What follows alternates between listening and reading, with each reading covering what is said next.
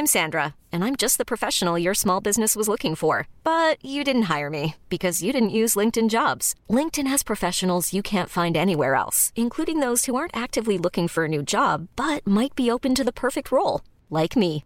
In a given month, over 70% of LinkedIn users don't visit other leading job sites. So if you're not looking on LinkedIn, you'll miss out on great candidates like Sandra. Start hiring professionals like a professional. Post your free job on linkedin.com/achieve slash achieve today.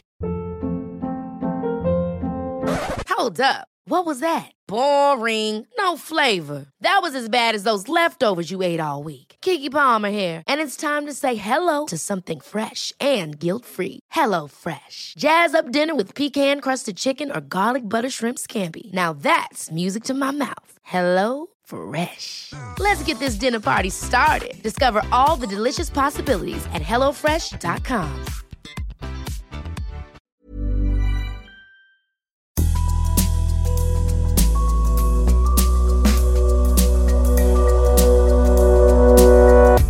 Hello and welcome to Nothing Concrete, the Barbican's podcast. I'm Chris Gunness, and this is The Art of Change, a series featuring artists who are passionate about changing the world.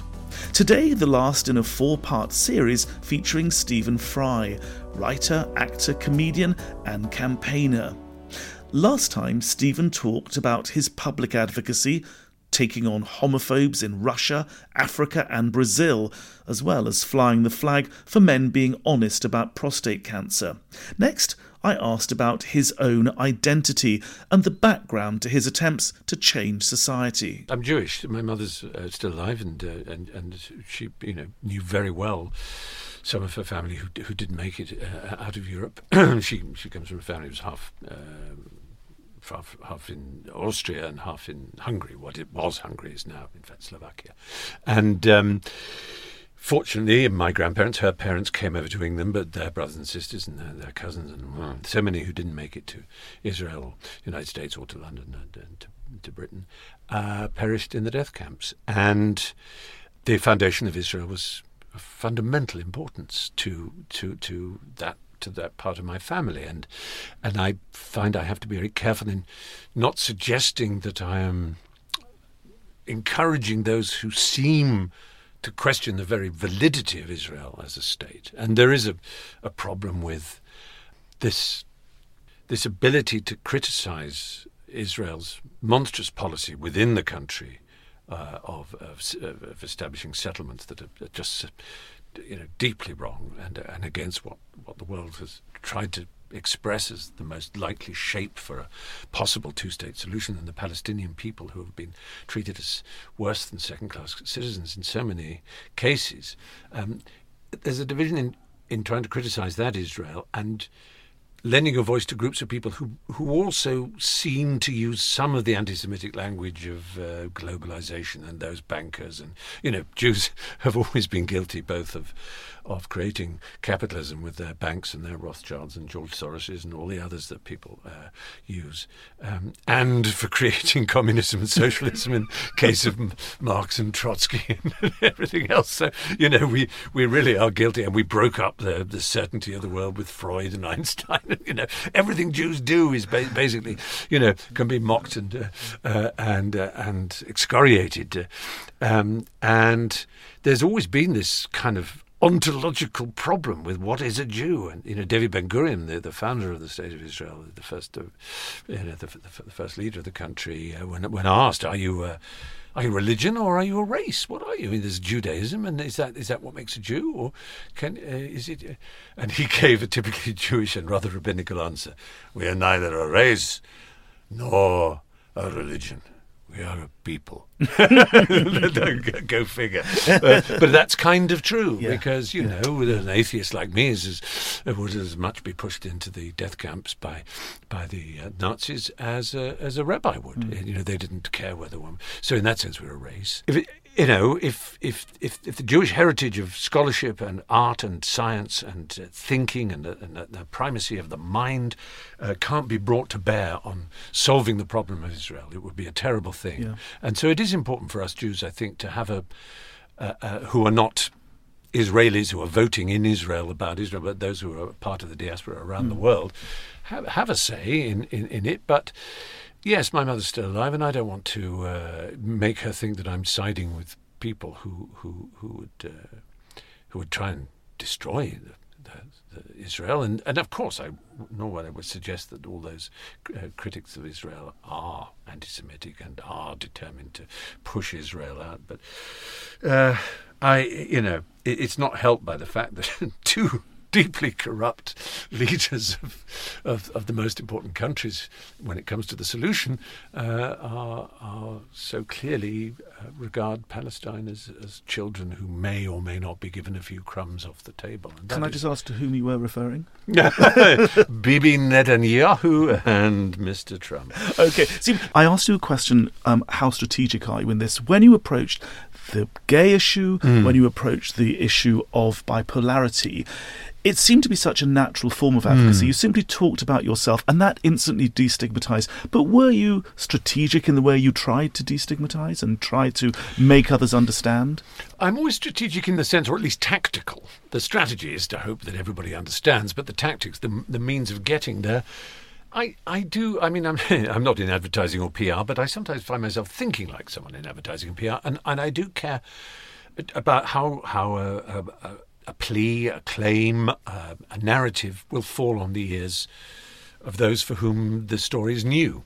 And um, as I say, you know, bullying, hectoring, uh, preaching, sermonizing is something I try not to do. It's very easy accidentally to sound like that. We all know how you know lovies can can sound entitled and uh, pleased with themselves and up themselves and all the rest of it. And so I I try to think how an enemy of the cause or someone cynical or skeptical would respond and try to you know, so and of course a lot of people hear that and say, "Oh, that Stephen's always trying to please everybody," uh, and, and, I and I know that that is a deep fault in me, but but I do, you know, I do try and be practical. I want to meet, reach as many ears as possible, and in the jargon, give people permission to support whatever cause it mm. is. Uh, and the easy way to give people permission is, is not to make them feel guilty. Mm. I, I, do think that's always a mistake in charitable or any kind of cause uh, um, advocacy is, is is trying to wake up guilt in people. I, I think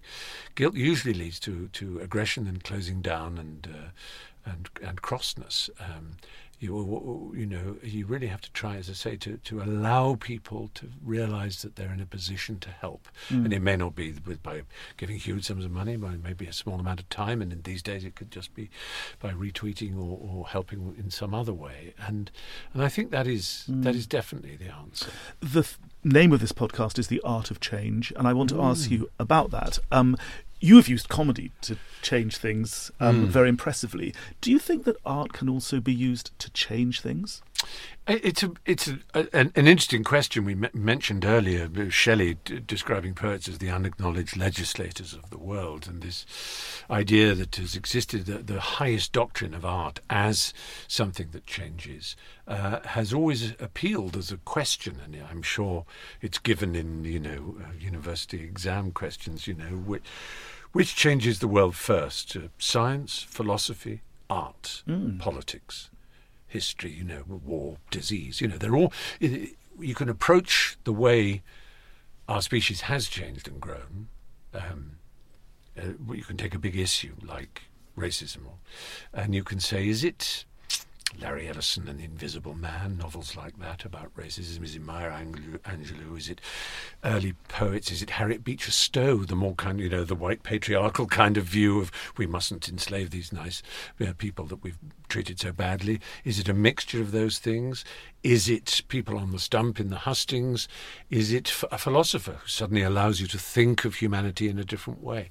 It's, it's hard to say. They, you know, you can look at particular moments, and, and, Beethoven's a perfect example, straddling as he does these two periods of the end of, as it were, the age of reason and the opening of the Enlightenment and Romanticism.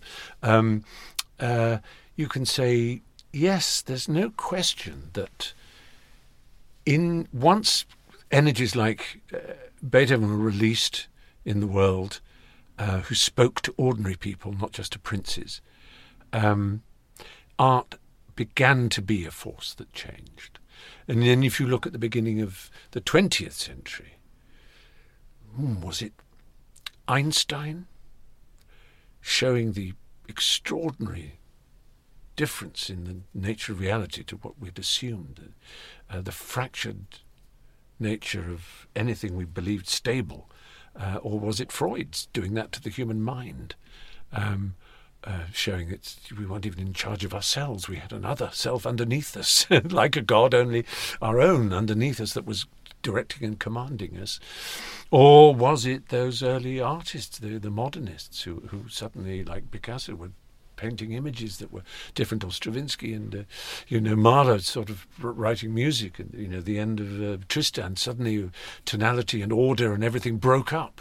Now, did that come from a philosopher like Henri Bergson, who then influenced Proust and Joyce and the modernists, or was it that the modernists influenced the politicians? It's so hard to say. Mm. There seems to be there seem to be times when balls of of energetic thinking and rethinking and breaking down and you know, which is what analysis is, and, and then synthesizing new forces to make new statements and, and, and new thoughts about us. And then after the war, the way, the way young people and music and everything suddenly transformed the way everybody behaved and dressed and looked and talked to each other.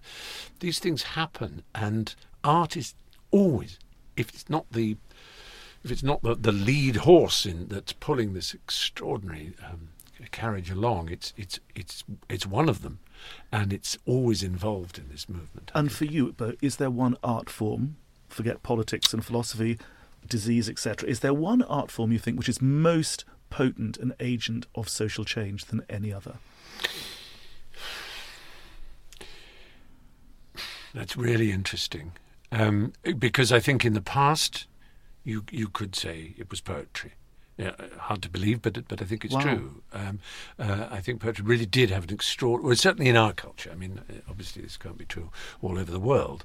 How long um, ago was that, incidentally? Well, I think it was around the time between lyrical ballads in the the end of the uh, 18th century, uh, and then the rise of the Romantics through to uh, Browning and, and characters like that, and then with the modernists as well. They, they they I think really did change people's minds about things. They did what you know what what Elvis and the Beatles did for for, for others. They, they they broke the mold of, of, of, social norms and made people think in in new ways and new patterns, and they reinvented the, the, the way of way of thinking and and, um, uh, and it's top down. I mean, mm. it's like Formula One. We, none of us is going to drive a, a, Formula One car, but I can remember when you know things like ABS braking were considered incredibly new. They came from Formula One, and then they arrived in every single car. Has mm. it now? You don't even have to know what it is. It's mm. just a, a system that controls the way you brake and make sure you don't slide so much, and and and all these extraordinarily expensive elitist things at the top filter down. And I'm not saying this is a, a way to stop being angry about the elitism of the world, but art is is special and it does affect. Now, I would wonder if it's uh, music. I mean, it's certainly uh, hip hop and, and so on. It, it inflames, in in a good sense, the, the, the consciousness and the spirit of, of young people, and that's the key because my day's over. You know, we are over in that way. Where we can say a few things, but comedy. Comedy, yes. I mean, uh, I, somebody said, and uh, this was about 20 years ago, that comedy had taken over as unacknowledged legislators of the world. I mean, I would rather read uh, Stewart Lee or Frankie Boyle now, well, on, on in terms of politics and society, than, than the most cultural commentators, to be honest. I mean, I think they, they absolutely nail things in the way that Bill Hicks did earlier. Um, and, and, and that's, that's new and, and, and you know, if I genuinely believe that. I, I think if I want to hear something really absolutely on the money about Brexit or you know some other you know big issue at the moment, of Boris or whatever it might be, I'd far rather read Frankie Boyle on the subject. Wow, he seems to me to penetrate the truths about it, and in the in his being funny, he's releasing, you know, a, tr- a whole series of truths. Because mm. you can't really laugh at something that isn't true. I mean, you can laugh at surreality, but even surreality is, has the word reality in it. You know, that's the point. If your causes have chosen you. Mm. What do you think are going to be the next causes that you're going to dedicate yourself to? You mentioned Boris. Would it be politics? Would it be something else? Well, um, I always say to wind up climate change denialists, I say, well, this is something I, like you, I just don't give a fig about it. I don't care at all, because, like you. Because in my case, it's because I don't have children, so I don't care about. Because if I had children, obviously they would be inheriting a world in which they, would suffer in ways that I have never suffered, and you've never suffered. You, of course, don't give a shit. Uh, I don't know why, but you don't. Uh, and I'm like you, and they go, uh, uh, uh, no, not, no, come on. I'm not. I say no. Truly, you obviously don't give a shit because if you've got children, you would give a shit. And obviously, I do give a shit because I have godchildren and lots of them, and nephews, and now a great nephew, I'm happy to say. Um, and and uh, yeah, it's hard to dodge that particular uh, tsunami that is heading our way, both literal and metaphoric, probably. Um, uh, it is. All, all other issues seem to, to, to pale next to it because what, how can you prepare for a world of greater social justice, greater ease of living, if if um, if if such a horror is coming? Stephen Fry, many thanks for It's being my guest. pleasure. Really, it's a pleasure to meet you. Thank you so much, Thank Stephen. you. That was Stephen Fry ending this episode of The Art of Change on Nothing Concrete with me, Chris Gunness. It brings to an end this four part series with Stephen Fry. You can subscribe to Nothing Concrete on Acast, Spotify, or wherever you find your podcasts. And if you can, leave us a review to help get the word out. Until next time, from me, Chris Gunness, goodbye.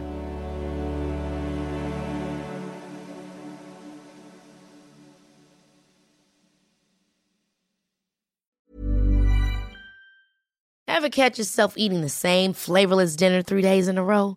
Dreaming of something better? Well, HelloFresh is your guilt free dream come true, baby. It's me, Keke Palmer. Let's wake up those taste buds with hot, juicy pecan crusted chicken or garlic butter shrimp scampi. Mm. Hello Fresh. Stop dreaming of all the delicious possibilities and dig in at HelloFresh.com. Let's get this dinner party started. Even when we're on a budget, we still deserve nice things. Quince is a place to scoop up stunning high-end goods for 50 to 80% less than similar brands. They have buttery soft cashmere sweaters starting at $50, luxurious Italian leather bags, and so much more. Plus, Quince only works with factories that use safe, ethical, and responsible manufacturing. Get the high-end goods you'll love without the high price tag with Quince. Go to quince.com/style for free shipping and 365-day returns.